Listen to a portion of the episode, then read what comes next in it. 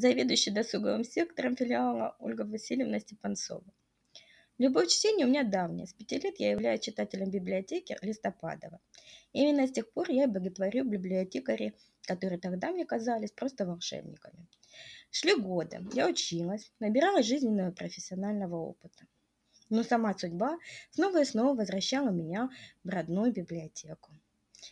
Сегодня классический библиотекарь, получивший специальное образование в 70-90-х годах, уходит безвозвратно. На смену им приходят специалисты с другим образованием. Сегодня библиотекарь – это специалист-универсал по педагогике, психологии, библиограф, высококлассный специалист во всех областях. Но самым главным качеством профессионального библиотекаря есть и остается любовь к чтению, книгам и к читателям. Спасибо за внимание.